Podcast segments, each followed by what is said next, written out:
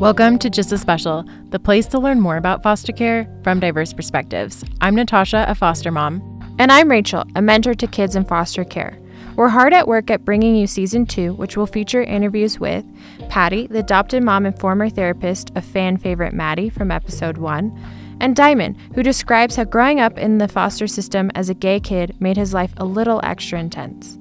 We'll also have interviews with Kristen, a single foster mom to a teen girl with bipolar, and Kaleo, a longtime foster mom who truly gets the power of having a support network as she was homeless as a teenager herself. And of course, we'll bring you much more. In the meantime, we have this bonus episode for you to enjoy thanks to the guys over at Discussion Combustion Podcast. That's right. Kevin and Arthur invited us on to talk about foster care, and we also covered radical honesty and transparency, pets we've had to return, mind reading, and tons more. In this episode, you'll get to see a new side of Rachel and I as we just kick back and have fun with these guys. Yes, we shared a lot of laughs and we're just so impressed with Kevin and Arthur's curiosity and care. The world truly needs more men like these guys. And if you prefer to watch the video version of this podcast, head on over to Discussion Combustion Podcast YouTube channel and you'll find us on episode 93. Let's support what Discussion Combustion is doing for the Colorado podcasting community by following and subscribing to them. And as always, we'd love to hear your thoughts, whether that's over on our Instagram page at Just As Special or our website is justasspecial.com. We'll have this discussion. Discussion? What discussion? This is a discussion. Combustion. Coming to you from Denver, Colorado, this is Discussion Combustion Podcast with your hosts, Kevin Batstone and Arthur Raw. What's up, everybody? You know, we're super excited this week, not only because we got a new studio space, but because we also have the hosts from Just As Special podcast in the building tonight. And uh, we're just really excited for all the all the changes that are happening and um, and positive positive moves that are being made. Because honestly, if you're sitting stagnant and you're not trying to change things, and we preach this, but change is not easy. So you got to be ready to experience some difficulties to make your life better. And we worked our tuckuses off last night. We sure did, brother. But we're here. We made it happen. You know, episode 93, we had a goal. We're here. We made it to the Denver Tech Center. Super excited. Uh, just as special, we got uh, Rachel and Natasha joining us. Going to be a lot of fun sitting down. They're going to be enlightening us on what's going on in the foster care industry. I know I'm going to learn a lot. But first, we got to pay the bills.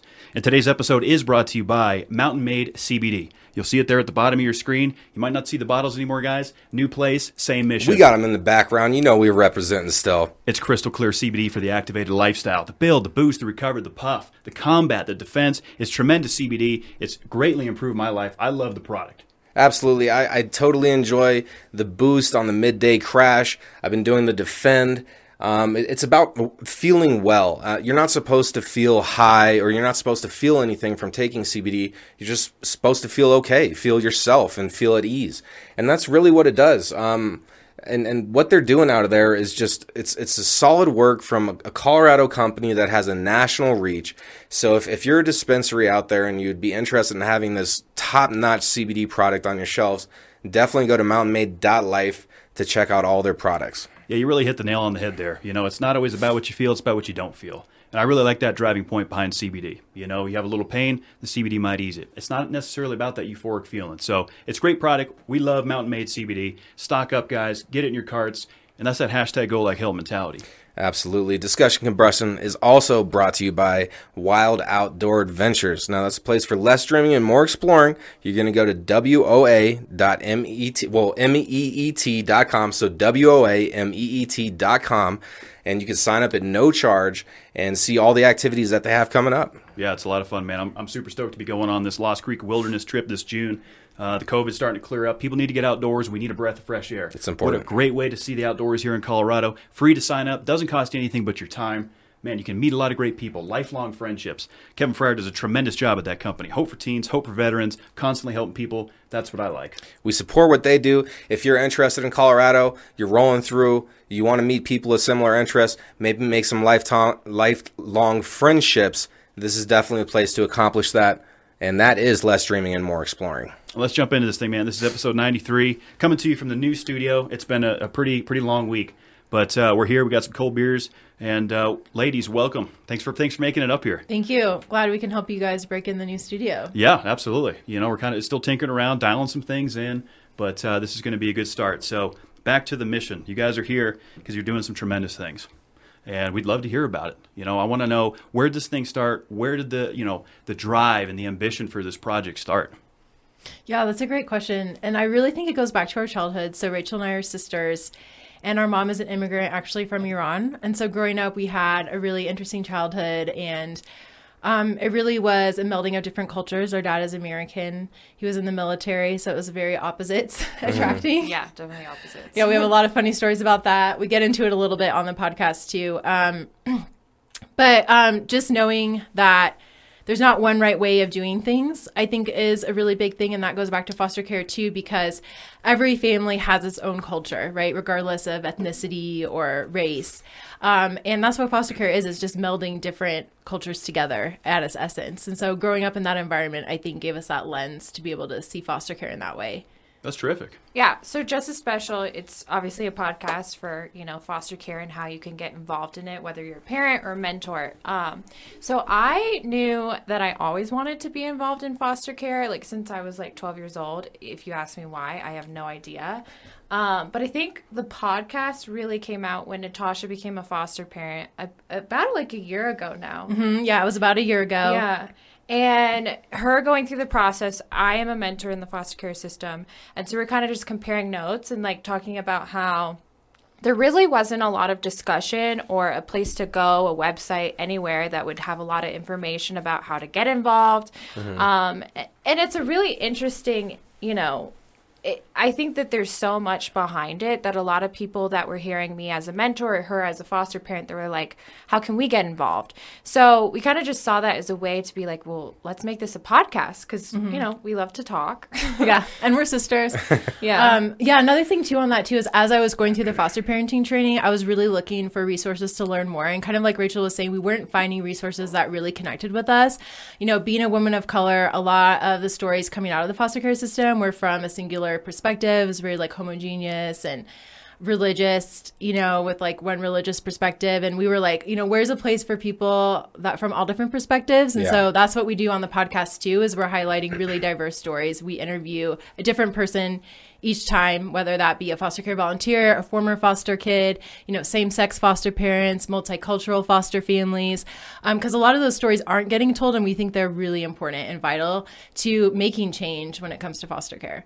Yeah, but we also realize that we don't know everything, so it's Right. it's it's a journey, right? Right. So we're learning together, mm-hmm. um, and you know, learning with our audience as well. So mm-hmm. I think it's a really exciting opportunity. For when us. it's a, it's you know something that is not often thought about you know and, Right. and, and and there's so many children out there that are living in foster homes that don't have a house and and they're like living in these situations and kind of forgot about and so it's it's definitely important to bring light to that. So kudos for creating a platform to have that as the discussion. Um, I think that's really, really powerful. And then also just you know filling that void within your own time to to help in, in that in that same area arena, because I mean you you really think about it, and I I like what you said about you know how things are are so mainstream one type of perspective. And that's not life. There's variations to every human. There's variations to every life, and, and there's not just one way to do things. So, I, I think that's a really good way to just uh, keep your mind open because, you know, if, if we could stay open minded our whole lives and always learn and always respect others in that way, then the world's going to be a better place.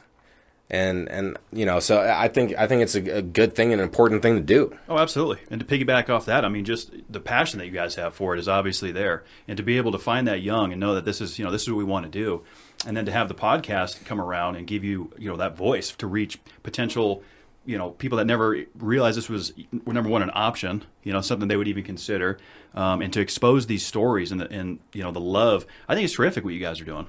Yeah, Yeah, what's really cool too is our sound engineer. Um, he's like in his thirties, like around my age, and um, you know, he was just listening to the podcast because he had to edit it. And he said he had never considered adoption before, but listening to the podcast, he was really inspired. And that's something he's now considering. So I think that's a huge success story because, like you're saying, there's a lot of people who might not even have considered this. Yeah. But there's multiple ways you can get involved. And that's something we really stress on the show, too, is it's not all or nothing. It's not like you have to be a foster parent or you can't do anything. Because Rachel, she also volunteers in a women's prison. So she works with a lot of the moms who have kids in foster care. And I think having that perspective, too, is so vital because a lot of times these they call it biological parents is the term in the mm-hmm. foster care system they're like demonized and people are just so negative towards them. And that's what i was sometimes hearing too on the other podcast. And i was like no there has to be respect for these people and we have to realize that there's a lot of other issues going on here um Because you want to get the kids back Yeah. to their parents. yes yes and that has that's the main goal right Yeah. whenever Yeah. possible whenever it's safe And I think that's just like another outlook, like what you were saying is, you know, we saw it as a very mainstream process. But, you know, within our podcast, our goal is to really look at it from all angles. So Right. even bringing in, you know, when I do go to prison, you know, pre COVID, um, and talking to those moms that, like, some of those ladies, they grew up in foster care, and some of them, um, you know, it's like now their children are also in foster care. So I think having all of those different perspectives is really just super eye opening. Right, because I didn't realize how cyclical it was until I became involved. But a lot of those people who grew up in the foster care system, their kids end up in foster care. And what I've really learned throughout this process too, especially having kids in my home, I've mostly just had teenagers and tweens too, so like older kids, mm-hmm. is is just like being part of a family and what that looks like in a healthy, functional way is not something we're just born knowing. It's something you have to learn. And how can we expect these kids who grew up in the system who didn't get that family or that adoption or be able to go back with their parents how can we expect them to know how to raise their own kids in a way that's really healthy i mean it's really like we're faulting them right for something that's really our fault as a society i think a lot of the time Yeah, that's a good perspective. It really is. And for me, you know, being in my early 30s now, still no kids, you know, I always said when I was young, I never, kids was never really something, and, and still to this point.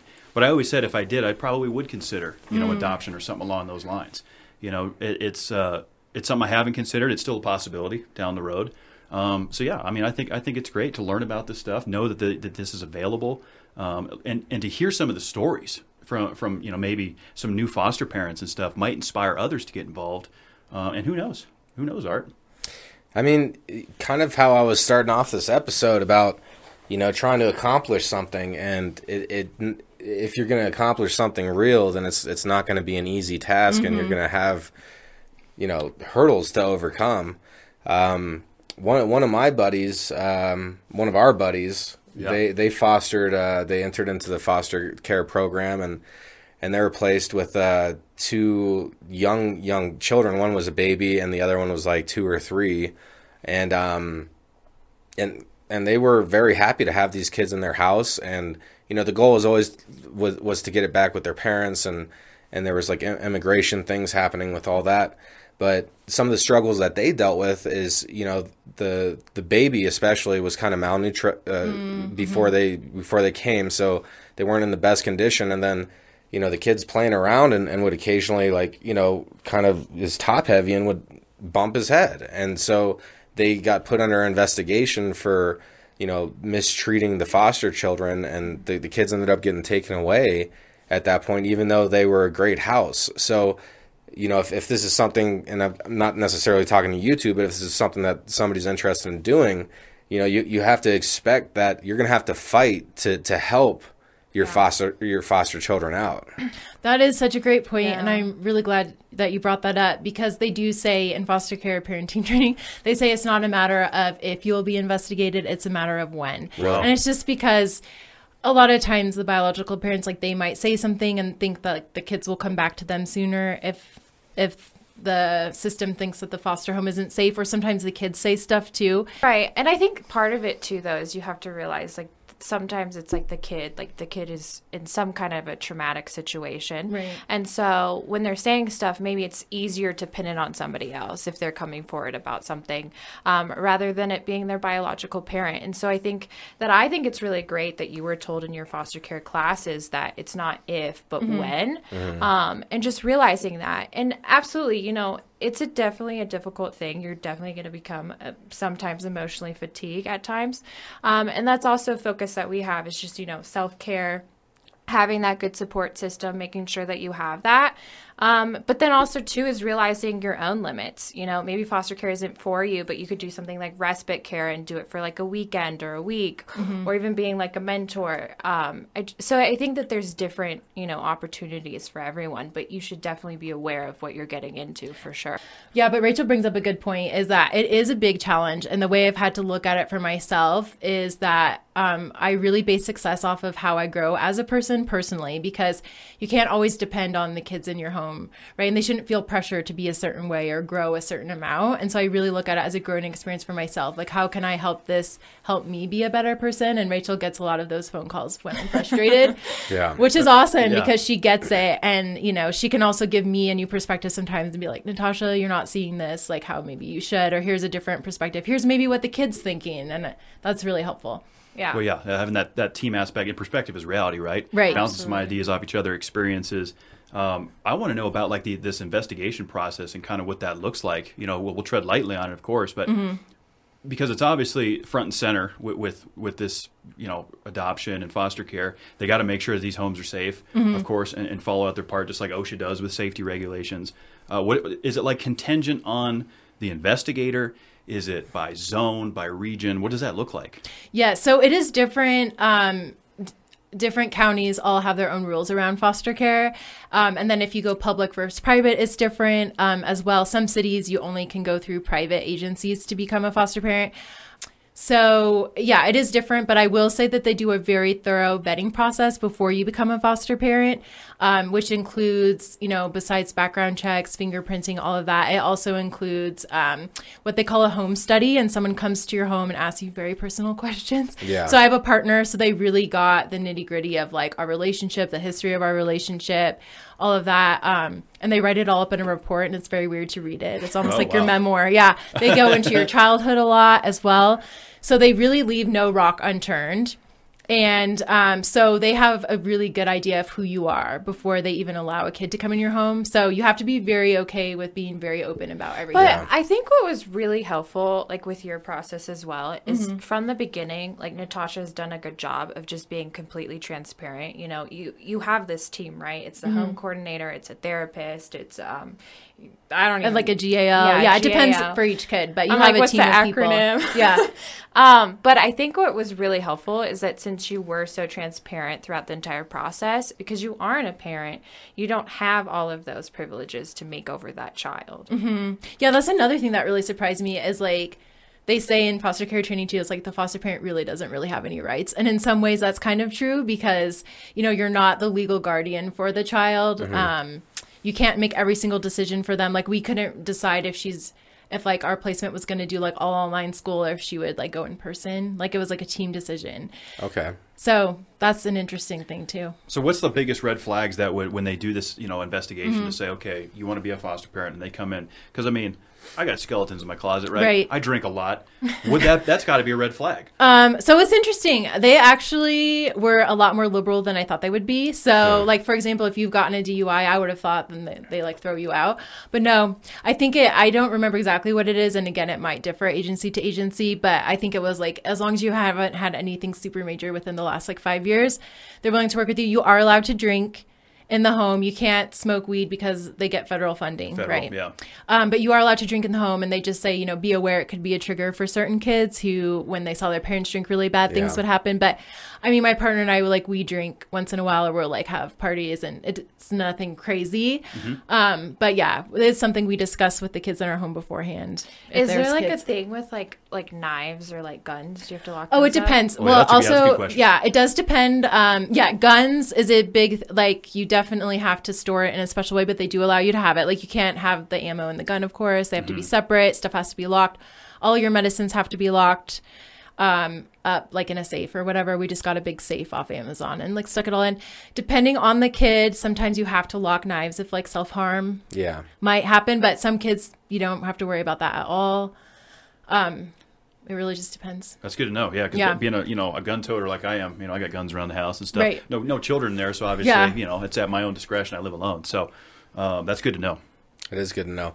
I mean, I, I feel like the whole uh, being open and and being honest and transparent uh, as far as you know being eligible to foster children is is almost it's it's a very strong there's there's a strong energy there of of having that transparency. And and I feel like that that's that's something powerful just for an individual in general is is you know why hide stuff? Why why try to put this this best foot forward that mm-hmm, actually mm-hmm. doesn't exist and not actually acknowledge the dark truths of existence? Because life life is not a walk on the golden brick road here. You know we're we're walking on dirt a lot of times. A lot, a lot of times there's not a road. And so so we got to figure it out. So if, if you could be that honest and upfront with yourself and also with others that can hold you accountable then that's going to help develop character um, I mean, I've, t- I've talked about this a lot. I, I like being open about the struggles in my life, what I've dealt with. And um, I, I used to, I, I feel like I'm at that point where I'm no longer an addict, but for a long time, opiates had a, a strong hold on me. And it wasn't until I, I took time to talk to my friends and hold and people that would hold me accountable and be upfront about my actual issue uh, before I, it actually started to develop into something that was progressive for myself. And so, um, I just think that's very uh, like an important piece of the fostering and, and something that could help anybody, even if you're not interested in fostering, is is being transparent. Absolutely. I mean, like you guys were saying, uh, you know, the, the truth is in the pudding, as they say, right? You got to be completely upfront about it. If you really, this is something you're passionate about, you got to go all in and be completely honest about it. It seems like Yeah. overcoming addictions, you know, being a gun owner. I drink a lot of alcohol. If this is something that was going to be a part of my life, I really need to understand every, you know, X, Y, and Z. And I think that's you, you guys do a great job at that with your cast, having people on, enlightening people on what's going on, and uh, Yeah. Yeah, I like that you said that because, you know, I think it does relate to people outside of the foster care system, people that want to get involved. Um, I actually had a friend, it was like last week, and I was like having a really bad day and I was like, you know, in a horrible mood. Um, and one of my friends was like, Yeah, well, I heard your episode, episode three, you were talking, you were saying to talk it out. Like, and I was like, I don't want to talk it out.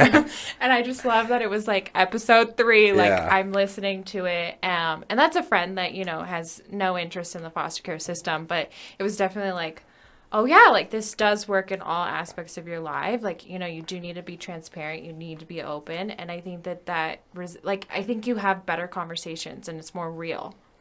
Yeah, I like what you said too of like it's not like a golden brick road. Like let's not pretend that it is because yeah, it's so important for us to be able to own our mistakes, not just um, for ourselves, right? But for the kid, for kids to be able to see that because I think it it's really helpful for kids to see like, you know, we're not expecting perfection and that's not what we're even striving for. And here's how you can repair something if you make a mistake, right? So like, yeah, I'm really honest with the kids. Sometimes I'll be like, you know, I messed up right there. So this is maybe how I should have done it better. To be humble is, Yeah, is to be not humble. easy. It's not easy Yeah. to Right. to be like, you know what, I I messed up and I can get better. Like once you once you practice it and and that's one of your habits and and you're always being critical about yourself, then that's another story. But if you're never practicing, like it's it's hard to like bite the bullet sometimes. Yeah, it is. You know, it's it's it's better to put it up in front, you know, and be honest. I think, mm-hmm. you know, and, and especially even at a young age, it's showing them, look, you made a mistake, you own it. You know, here's your thoughts on it. It's okay to be honest. You know, tell us what you're feeling, rather than trying to cut corners, you know, and sweep it under the rug, that type of stuff.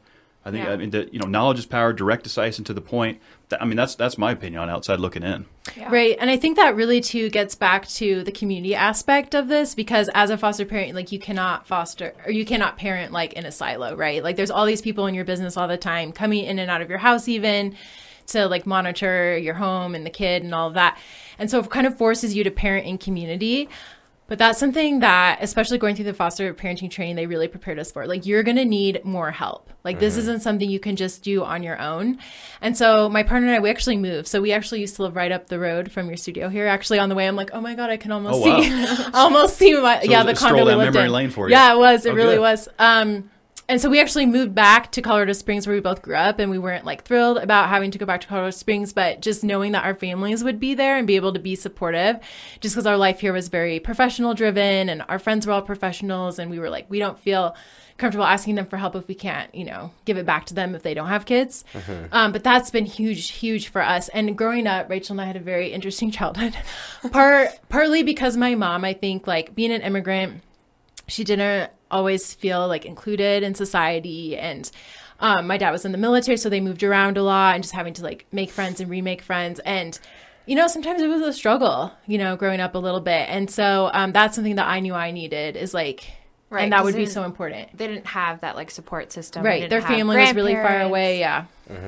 Yeah.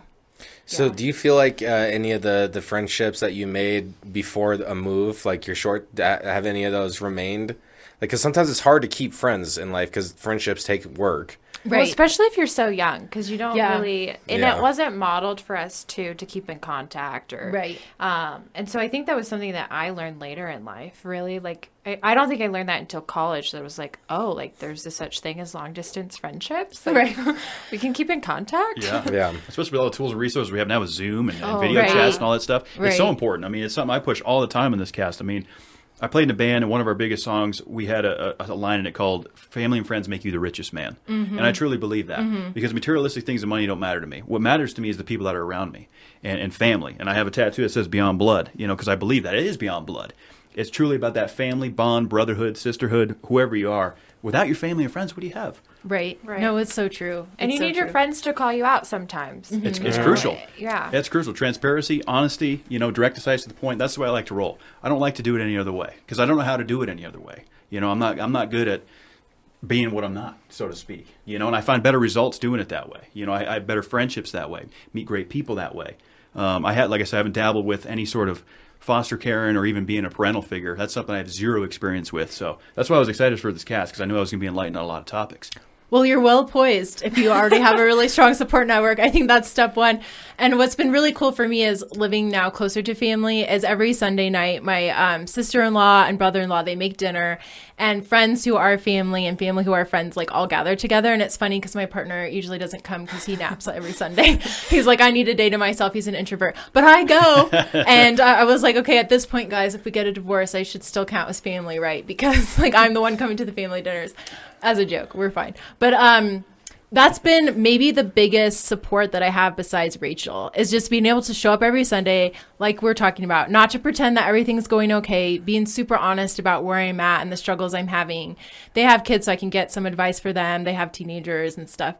But it's just, that's been huge, just to be able to show up and share a meal and not have to cook for myself and feel like taken care of and that warmth of all those people there who I know care for me and who I know like whenever we need a favor, like I can call them and they're going to be there. I mean, that's massive. And fostering is so humbling. And just to know that I have all these people around me has been amazing. Yeah, and they've definitely invested in Moon as well. Like you know, invested their time, And their and I think yeah. you know from the start of you being a foster parent to now, I've also seen like Natasha have um, deeper relationships just with like your nieces too. No, that's and true. nephews, you that's know. true. So I Yeah. think it's Well, I mean, because it, it, you're essentially like looking into a mirror at that point, and you're you're critiquing yourself in order to make yourself better to help others. You, you know, so at, at that point, like you're really just you're just working to to build character, and I, I, none of us are are perfect. y- You know, so it's it's okay to have the flaws, and that's part of, of life is acceptance. Mm-hmm. You, you know, so it's it's just interesting because you're you're coming from an outsider perspective. A child in a foster care system has had traumatic events happen, and and you're you're working your very hardest to not be their parent, but a, a solid influence and dependable. But it, and it's just it's it's a limbo because you, It is a your your goal is to you know uh, allow them to to get back to things. You know, it's not supposed to be a permanent placement, right? Or Yeah, I mean, it is such a limbo. So in some situations, in most situations, when the kid comes to you, their parents' rights haven't already been terminated, but sometimes that can happen. So sometimes the judge has already decided, especially if they've been in other homes, like this is a situation that no matter what, the parents just unfortunately are not going to be able to provide a safe place. Um, so it really does depend, but what you're saying about like it is a limbo, it so is a limbo, especially with older kids in the foster care system, because you know a lot of times they're like, "Who are you to parent me?" And I'm like, "Yeah, that's kind of a good point. Like I'm a random person that you got assigned to live with, you know." And it can be so hard, and there is that balance too of like, you know, if you're in my home, I do have to be a parental figure to you, but what what what I found too is there's no good word in the English language to describe that sort of relationship. A Um, juxtaposition. Yes, yes, because it's like Is I know. it? Yeah, it's a juxtaposition in some ways because it's like I'm not your parent, but yeah, I'm providing a lot of needs like a parent would. Like, you know, Yeah. There's not a and I don't think the term like foster parent is as descriptive as like what it actually is. You know, it's just like a really it's weird almost thing. Like, a, like more of like a, a mentor, like a long term, eh, very Sometimes- personal mentor. Sometimes oh. I guess it depends because I think that's what I originally thought going into it, and then recent events have really made me realize like, okay, no matter like how old or mature the kid may seem at some point, like it really is like they really do need parents a lot of the time because Yeah. they need. Um, but yeah, but you're not going to be like I'm laying down the law because that's not going to go over well. So it is like a weird like mentorship. Um, like we tell whenever we have a placement, we say like we consider you family no matter what. You know, like um like for example like if a kid was adopted versus not adopted like in my partner and- and i's mind it doesn't make a difference like you're you're here our family's going to embrace you they're going to consider you family like we're here for you kind of as much as you want us to be Yeah. um but it, it is such a weird like in between space and it can be a little uncomfortable because there isn't a, like a great neat definition. I think that's something too that um, we have some upcoming interviews on the podcast of longtime foster moms, and um, we talk about how messy it is because it is it's a really messy thing, and you have to be comfortable like being in the mess sort of of it. yeah. You got to embrace all of it. I mean, Yeah. that's that's what it is, and the, I think the passion it, it speaks volume to the passion that, that you have to have for it.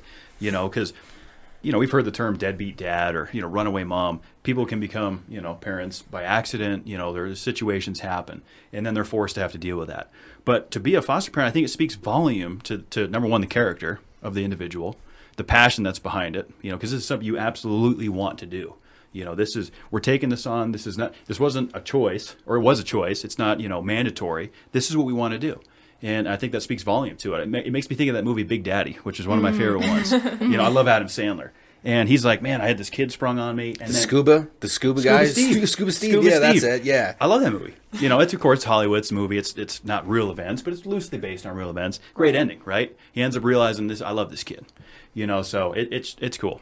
So I want to ask both of you, Rachel. You can go first, um, because your personality is gonna is gonna like play a role, you know. so so like, are there any like hobbies or personal interests that you feel like that you are like, you know, you try to be open with that and and to see if you can spark that interest and Like as a mentor. well, yeah, like uh, yeah. So Yeah. talking to people like do you bring in like your personal interests and like what are some like your personal interests that you've in- integrated in how you do things Yeah, that's a really good question. I feel like you can kind of take that a couple different ways. Um, I'd say I'll say it as like a mentor and then like not as a mentor. Um, so as a mentor, I definitely like my number one goal is realizing I want to like make an impact on them in a positive way, but I have to realize I'm probably not. I might not. I don't want to put the expectation that I'm going to be able to do that. So, you know, I think to me is just being transparent with like my hobbies, whether that's, you know, like going to amusement parks or, you know, like going to like a boxing class for cardio purposes. Um, I think that's something that I like to do with my mentors um, or mentees, I should say, um, and kind of just having fun in that way. Um, but then I would say outside of that, and in like my other side of my life, not as a mentor, um, I'd say one of my huge passions is definitely just like showing love to people and being like a support system in that way. So I'd say definitely when I go to prison and I, you know, I am like talking to the women there, I definitely say is like, you know, I, I try to be that positive light. I try to, you know, I love jokes.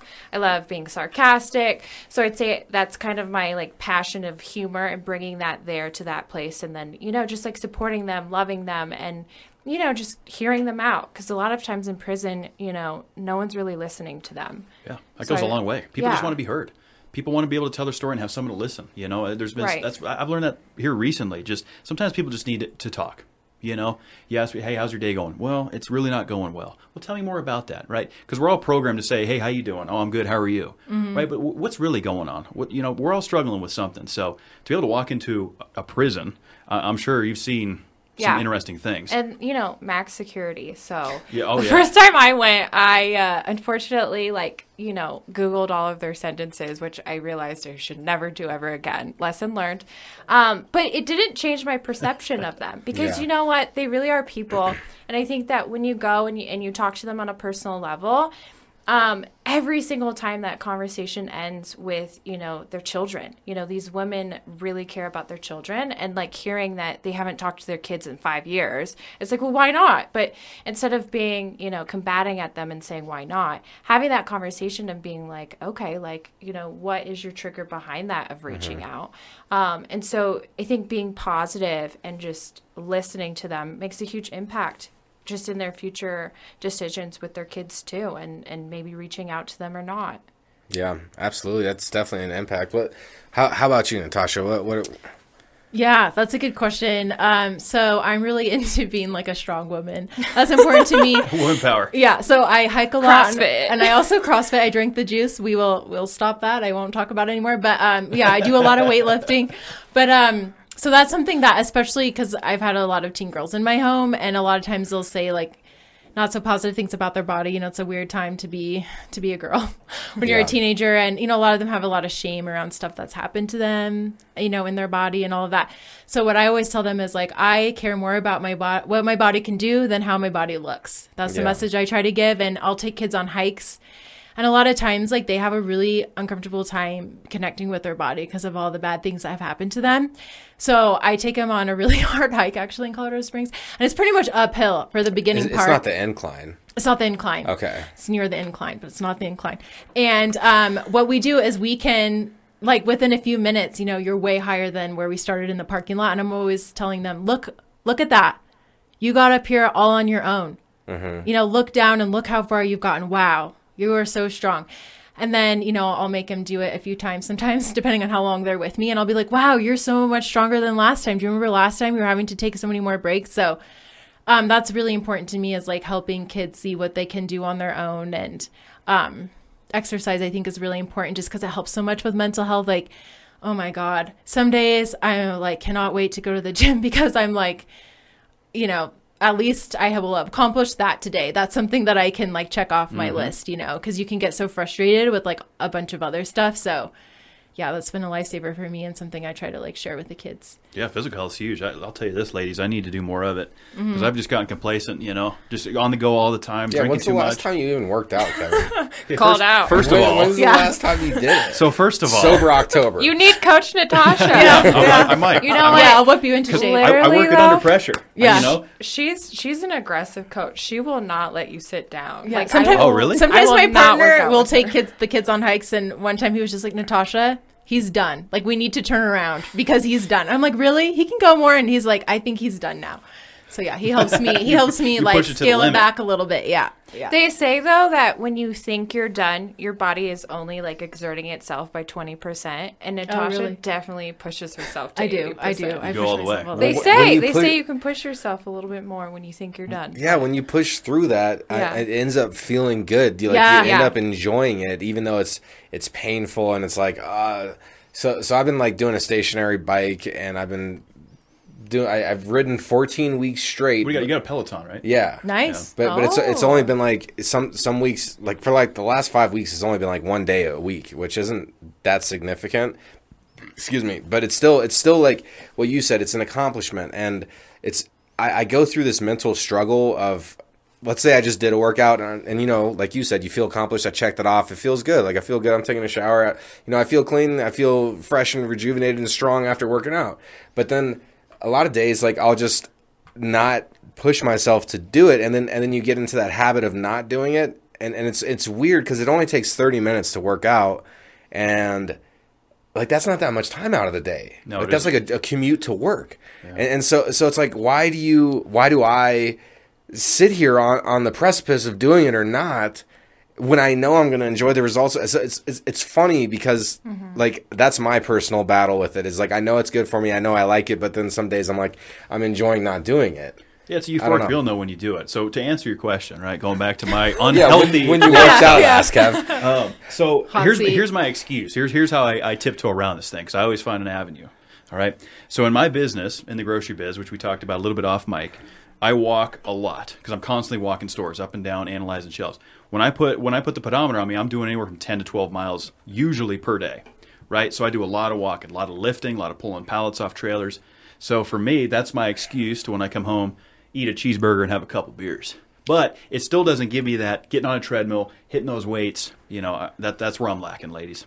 Well, that's more than most people. So, I mean, hearing you say that, I'm like, that sounds like You a workout a to me. cheeseburger. that yeah, sounds like a workout And to what me. kind of shoes do you wear? Yeah. Where's cowboy boots? I wear uh, always rocking the cowboy Wow. boots. Oh, Okay, wow. that's 100% of the time. Those don't even look like they walk 12 miles. Oh, they walk. I'll tell you this: these boots, they got some miles. on them. Hundreds, hundreds of miles. Yeah. See, I, I've, I've never because I, I sold cars for like three years, and you know you're on concrete all the time, like you do every day. Yep, every day. And I swear, like I, I had knee issues after doing that, and riding the bike has alleviated some of that daily pain Swimming. and swimming. But like, how do you do it in Everybody, cowboy everybody boots? asks me that, especially in the grocery business. They go, How the hell are you wearing those cowboy boots?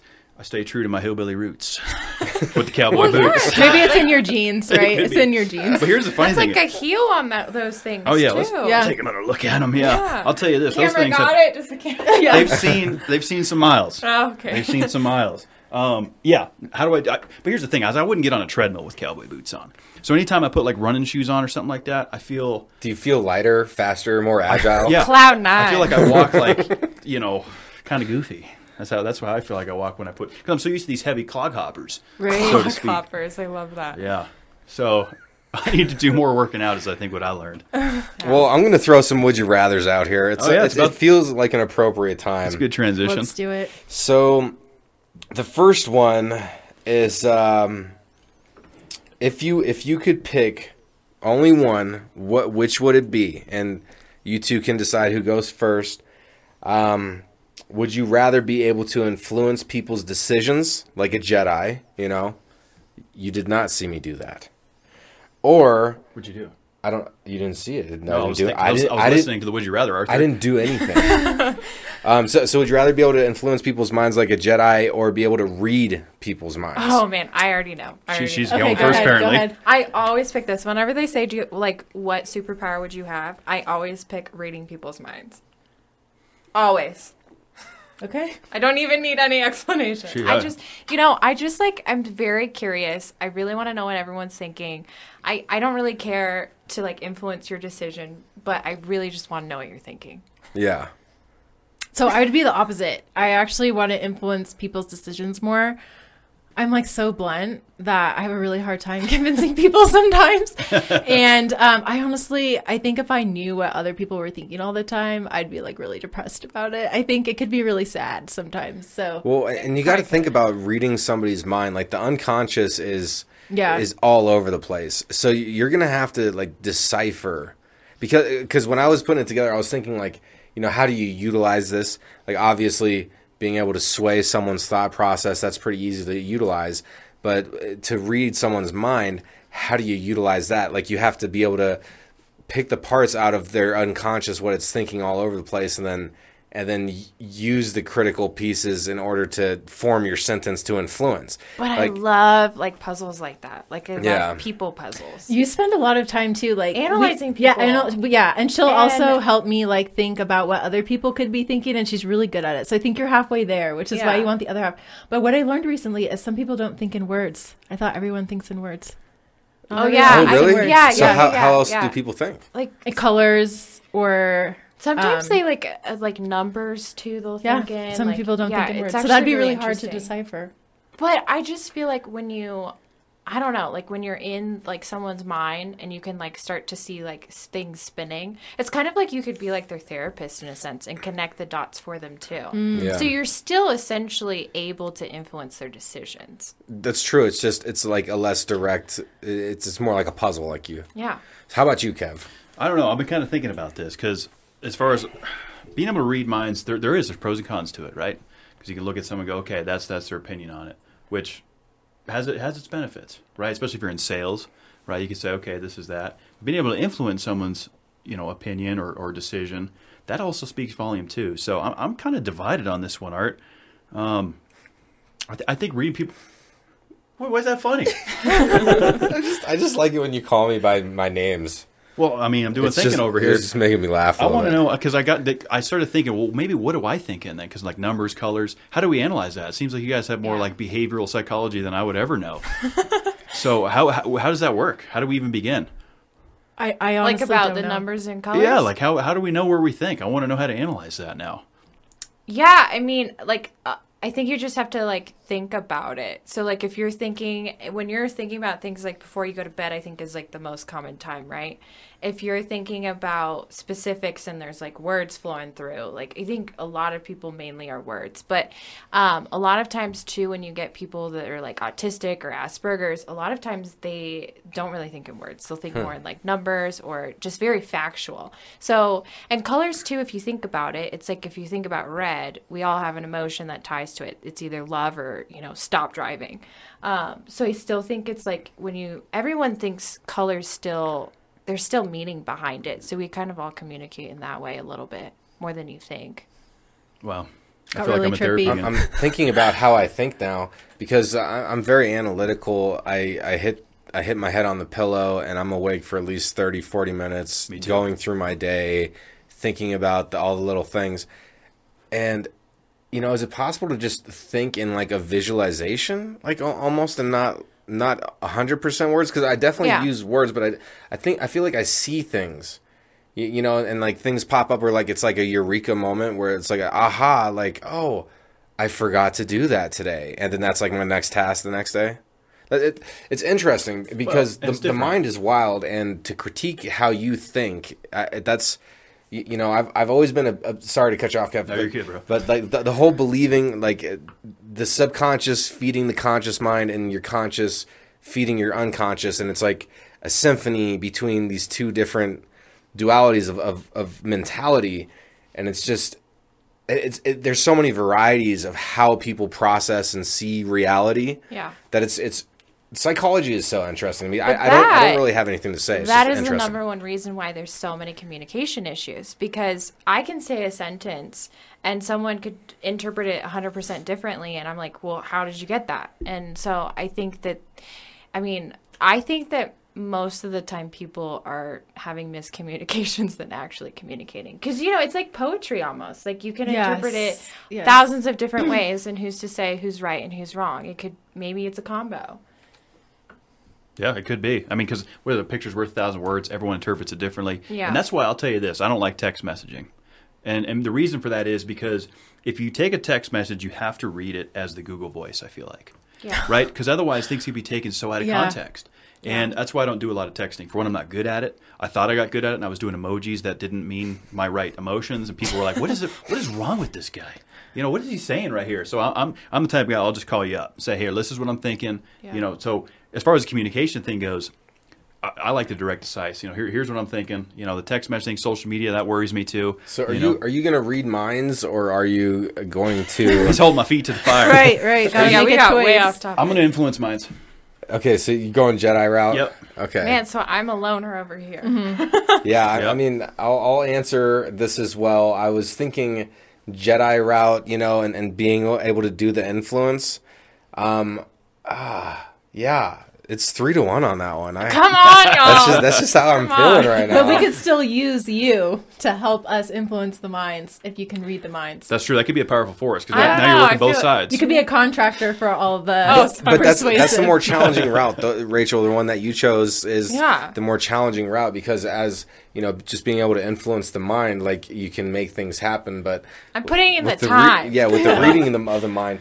But I, I agree with what Kevin was saying prior to me cutting him off. Is is people Cut could off the read time, read they could read text any way they want. yeah. You know, so it's You need a tone. I, I like That's how what it is. He sends gifs to me. Yeah, because I feel like Yeah. gifs help me communicate a little bit better. Are, do you do you all use gifs at Oh, all? I love gifs. because Love because you know it just the emoji is too basic for me, right? It's a smiley face. Maybe he's got sunglasses on. But if I'm like, hey, it's time to drink beer, there's no emoji for that. yeah, I mean, it might it's be a a co- sunglass emoji, man. Is that, is that the beer drinking sign? Yeah. See, and this is how I learn. Because I'll just send a gif of like Will Ferrell cracking one, and people know when I send that out, Yeah. Kevin's ready to throw down. they get the message. So that's how I communicate. If I'm going to play the text game, but it's different for everybody. the text game. I've never been good at it, Rachel. I just haven't. I, I mean, you could accomplish in three minutes over a phone call what it would take 20 minutes to text back and forth. Like, I, I truly so feel true. like Or that. one It's so gift. or one Yeah. gift, right? Exactly. It sums it all up. Because here's the thing. Then I started doing the talk to text, thinking that that would help add context. No. Here's a new here's a new obstacle I have to overcome. When I speak into my phone to do the text, spelling errors, misinterpretation, and then I send that thing off. And I mean, you think I'm a hillbilly now? These guys read that stuff like this guy doesn't know how to spell. But I take grammar very seriously. You know, if I put emails You together put and stuff, in. yeah, the commas are important. Yeah. You know, so for me, I feel like the text to speech also not a so good tool. our mother, huge, huge fan of the speaking to text. Oh, And yeah, she this has is an great. accent, and so her texts never go right. It's always like, "Love you, Adam." I'm like, "My name is Rachel. How did you get Adam?" That's- that's what I'm You saying. Those are the And obstacles. like, yeah, I'm like, it's t- text or call. or as as a kid i remember like she would get so frustrated with like you know you call in and you have to like say you know say one for this or Yeah, say the two for that yeah. um and she would get so upset because they would never understand her and i feel so bad for her But fun fact, you just hit zeros and then you get Yeah, to a person. yeah. That's what I do. Anytime I'm calling something, I'm not doing that zero zero Right, zero zero. yeah. Human being. You know, I'll wait. I'll wait in that seven minute line. I don't care, ladies. Give, let me talk to somebody because this automated thing isn't going to work for me. Yeah. You know. So the the other would you rather I have is more like a fear factor based would you rather. okay Fear All right. factor, like the old Joe Rogan. Yeah, yeah, something like that. So if if you were stuck in you're in a cage, would you rather be stuck in a cage with non-venomous spiders, like a bunch of them, or non-venomous snakes? Oh no. Oh, i really don't like spiders so this is hard for me or snakes i dislike spiders more than snakes Dislike spiders more than snakes. but could the snakes still like choke you out Can even we if know they're how not big they are? Like how big are the spiders and how big are the snakes? that's Uh, true let's say a variety. okay That's usually how Fear Factor Fun- did it. Yeah. Yeah, so Okay. some small, some big. interesting. Yeah. Okay. I think for me it would be snakes, and I would just hope they wouldn't still like squeeze me. So, so no pythons, no constrictors. okay, no constrictors, and we're good. Have I they would just do snakes. eaten? yeah. Yeah. There's, there's a lot of variables. I mean, because they could still bite you, you know. I mean, you could get bit by either. I'll, I'll take the snakes all day. I, I had a, a red tail boa constrictor at one point. I thought I wanted to go that exotic reptile route. Bad decision. All right, I got bit by this thing, but I'm still, but I'm still not scared of snakes. I, Right. re- So- I remember after he got bit. I, after it That- that happened, was he, it for he me. called me. He was like, "Dude, this thing just bit me. I was just trying to feed it, and and it was the second time that it happened. He's like, "I'm done with this snake, man." I was done with that. So what snake. happened to the snake at that point? So I took it back to a place here in Denver called uh, Scales and Tails. Oh, uh, okay. free plug for them. Scales and tails. I like that. Yeah, name. free plug for them. And I said, I, I, I'm not a good owner for this snake. Can you please take it back? And they did. And they said, well, we'll find the right home for Well, it. Well, you know what? Who's also returned an animal? Okay, I did. Oh, I, segue. I she did. returned a cat. I did. I returned a kitten. He was about a year old, but he was used to living outside, and we were living up the street from here in a condo, and he couldn't go outside because there's a lot of like coyotes and stuff. Yeah. and he would latch on and bite us like totally out of the blue. We would be he'd be in a different room, run into the room we were in, latch on and bite us. And cat bites I didn't know until like I had a cat can be really dangerous and you can actually lose limbs from cat bites and they don't tell you this stuff. a lot of bacteria in the can bite. lose Yeah, limbs? you're supposed to go. Yeah, if you ever get a cat bite, you're supposed to go to the ER right away, and they're supposed to give you a shot. Yeah, because Yep. their venom is so concentrated. You're right. Cats have venom. She lost Yeah. a finger from her cat. No, just No, I didn't. Oh, I I saw was one. like, I was like, "That's an amazing prosthetic." yeah, Works full mobility. full Yeah. mobility. I see. I should have done that when I got bit by the snake. But me, I don't go to the doctor. You, you're gonna have to take me there on a stretcher. Okay. You know, I'm one of those kind of guys. Okay. I- So what'd you do with the bite? Just like stick Well, super glue on it, or like yeah, what? she got me right, kind of right in this area, right. So I had her fangs just. Oh. So I had those two little holes in there. Cleaned it out, little hydrogen peroxide. I was like, I'll be fine. You know, typical man response. Yeah, you know, don't worry about it. Everyone's like, you need to get a shot. You should probably take care of this. Did you get a shot? I did not. So you're lucky you was- still have your hand. I am. I, I guess so. So now he's part python. Do you have superpowers? Um, uh, maybe. We we don't know yet. We don't know how this thing's going to go. But this was 11 years ago, so obviously I think I'll be okay. Uh, but what was it? Would you rather again? Oh yeah, I took snakes Yeah. So because I hate spiders. did you say? So you said snakes. Right. yeah, I don't know. I think. I think I have to go- go with spiders because it could. You said non-venomous. Yeah, spiders, non-venomous, so your life so is not. So it could be daddy do- daddy long legs, and those can't bite you. you But know? is so is a daddy long legs a spider because it only has six legs? Okay, I I, think. I have no idea. Well, it is venom, ven- venomous. it is in the spider Yeah, da- category. daddy right? long legs are, are one of the most venomous, Yes. but they But their mouths too aren't big enough yeah. to bite. ap- But is it. I don't think it's a spider though. Is, it's an arachnid? I don't know because I thought an arachnid had to be eight legs. I thought. Oh. And I thought. I'll tell you Is it this: arachnid a spider? arachnid is a spider. Okay, so it is an insect then, because that's six. It would legs. be it would be an insect. I'm gonna do research. while we And talk you about know this. what? You know what I could do? Okay, let's say it's not a daddy long leg, but spiders. You know, I can step on all of them. I can't step on the snakes and kill them. Oh. That's true. so you, You, know what? just murder, crush that. You murder all the I'm a spiders. okay. Rachel's in the cage, like ah. So all I had to do was start typing "is a daddy," and then Google predicted the rest. Okay. It's listening to us. Yeah, well, you know, Google. So let's see what it says here. Uh, daddy longlegs is a term often refu- uh, referred to as three types of different critters. Only one of them is a spider. A common belief that a daddy longlegs spiders are the most venomous spiders in the world. However, this is an urban myth. Come on, come on, oh. Google. You're going to leave me with a cliffhanger here? That doesn't answer it. Huh. We're always lied to. Always. And that's the thing. There's too much information. Yeah. What's fact? What's fiction? Mm-hmm. That's what Pluto's wanna a know. planet again. Yeah. So I'm I'm gonna go. I would I would rather be in there with snakes, and and for this reason, I was visualizing myself in the cage, and the creepy crawlies on me. Either a snake, snakes crawling on me, slithering on me, or the spiders crawling on me. And and honestly. I, I, I think I could do more with something if I if, like I was picturing myself just like you know closed eyes like trying to meditate my way through the experience and and, and There's no meditation. Okay, that's out of the would you rather now. No, but um, the little things on me, like I feel like that would give me more heebie-jeebies than feeling like a, a solid s- snake. Why don't you kill them? Well, you can you can pick up the snake too. I feel like a lot easier because like spiders, you know, you can try to get him and then they jump and then you're like, oh my god, but like it's all in your spiders, they, hair. like jump forward almost. I know that they what can't if they're all in jump, your but hair? All the spiders? Yeah. They're not gonna get in my hair because I'm stomping on them already. But they're all They're over on the, the cage. ceiling. They're That's on fine. the walls That's fine. and the you ceiling. Just, you just brush it off and you step. Okay. That's the strategy. Yeah, I uh, this house I had over in Seven Hills in Aurora, Colorado, a couple of years back was um, infested with brown recluse spiders, Those are horrible. and that that's really when it, it hit home that I had a fear for spiders, right? Yeah. Because I mean that's like oh, you know go kill the spider. These things are nasty, right? So the venomous part of it I don't like. Yeah. The non-venomous part I can get that, right? You're not you know there's a little bit less risk, but brown recluse that's something that's big here in Colorado. That No, and no, black no. widow. I know someone that uh. got bit, and literally they waited like two hours to go to the hospital, and forever they will have a dip in their skin. Forever. Like, A- a dip? Yeah, like it ate the muscle and Wow. bone. Did Because that- They're it's so fine. It deteriorates the flesh. Literally, like right here in their arm, just Wow. just like Completely gone. Like, the s- deteriorates. yeah, I mean, like the Okay. skin kind of covers it. I'd but rather you- go the snake route because you know that if someone made a mistake about one of the One spiders venomous, not yeah. being That's true, non-venomous, you ugh. That's fine. I'll be stomping away by Yeah. myself. I, I've, I've killed me. I've killed myself a couple black widows in my day. Um, you, you know, there's an adrenaline rush when when you're educated on the, the, the animal or creature that can, you know, I have to get rid of this thing because it's living in the rocks out front of my house. Like it's like I don't want to kill the spider, but this one I can't let live. And so it, that that adrenaline.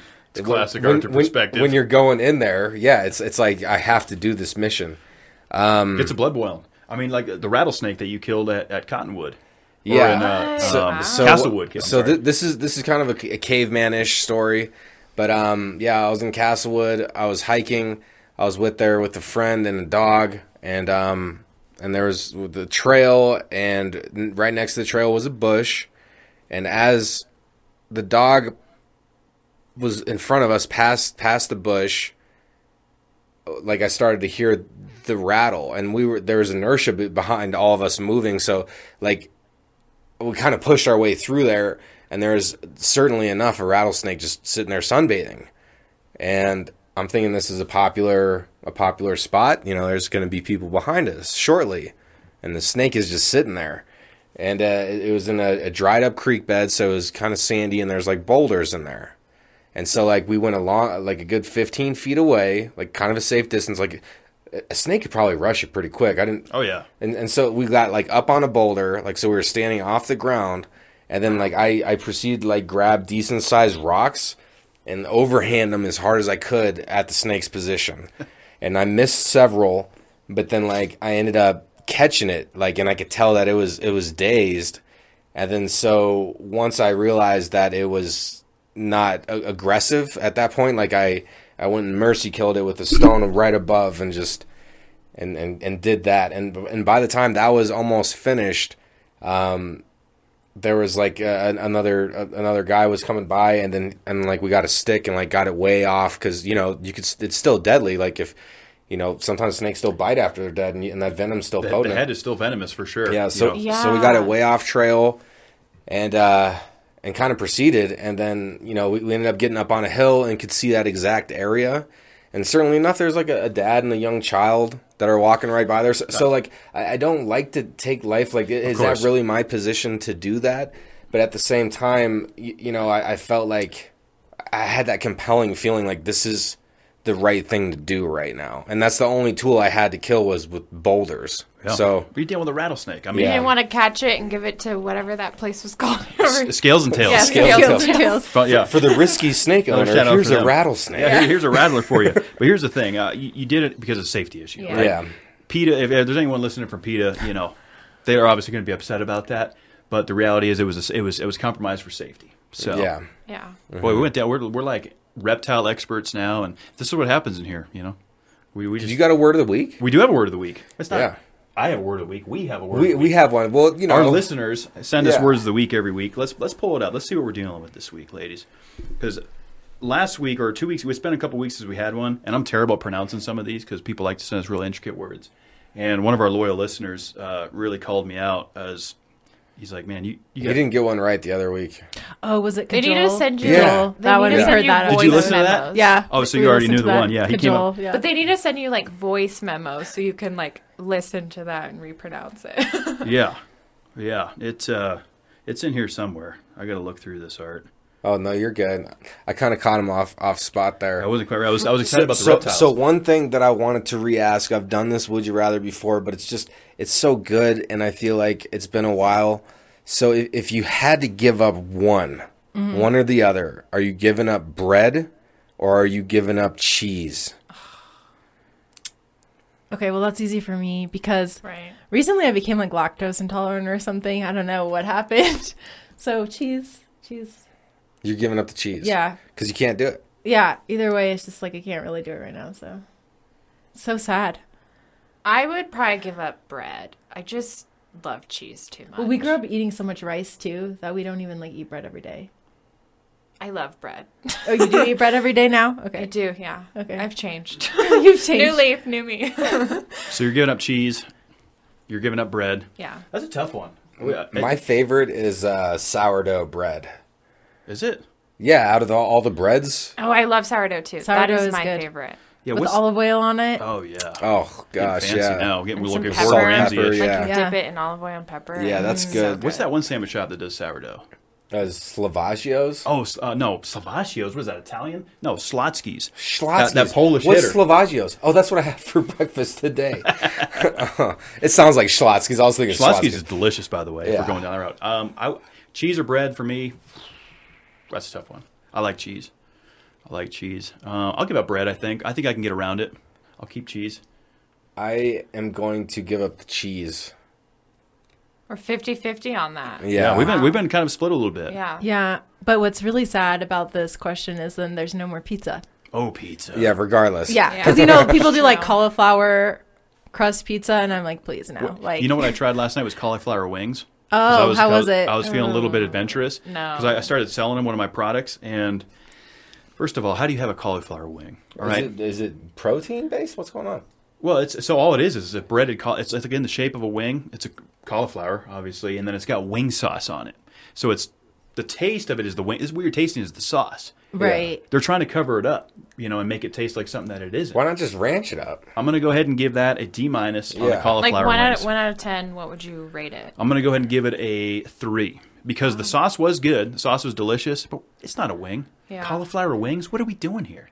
Just like cauliflower, you know, crust. Just because Right. you can do it doesn't, mean, you should. yeah, Yeah. I agree with that. And what I think we should do now that I've been done screwing around is I got did to you word of the your, week. you, you shit together over there, Kev? Yeah, I got, I got it together. You guys got to work with us. We're in a new studio. You guys are real patient with us, and we appreciate that.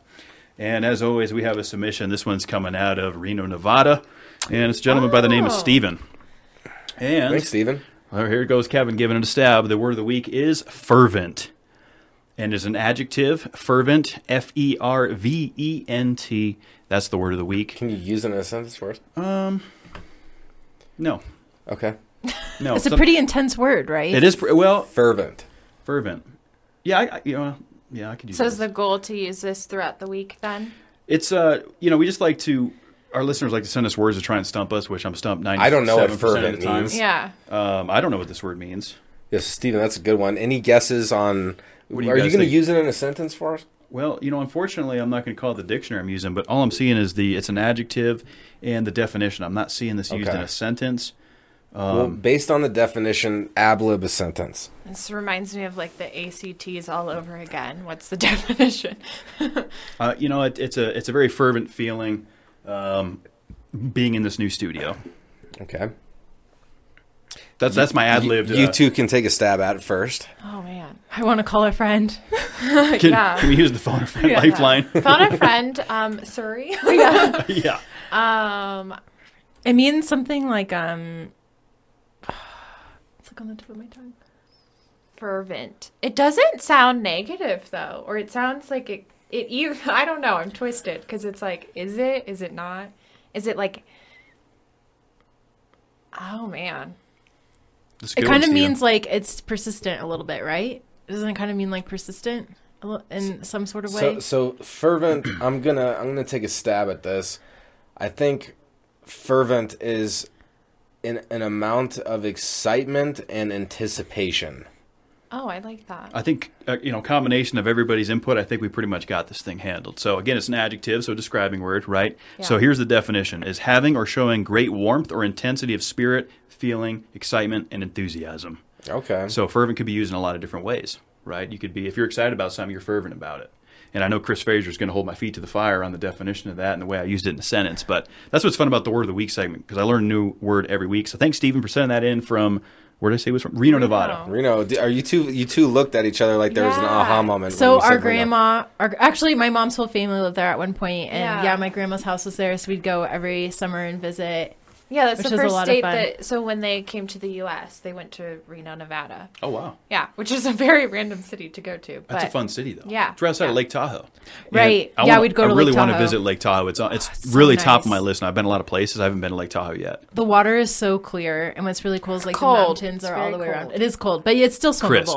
Swimmable. Yeah. It's still swimmable. So I love when it's hot like out, that. so you cool off. yeah, I love those kind of lakes. And Gordon Ramsay's restaurant just opened up. I'm watching Hell's Kitchen. I think I know how to cook now. I don't, but I've been watching it. And uh, so the winner of this season is going to be the new head chef at Lake Tahoe. So I want to take a trip out there and have a little bit of cuisine.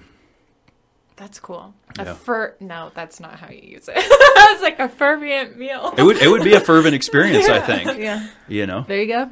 Well, I, I mean, it it would be like you ate you ate a. a I'm losing the words. you you ate one of the. me- It's it's like one of the nostalgic meals that just makes you feel good. I forget what they call it, but it gives you a fervent feeling, like like macaroni and cheese or something, or like Like, are you thinking about something sentimental to you or what? that would be fervent, wouldn't it? yeah, Yeah. like that's a fervent Warming. feeling that that brings me.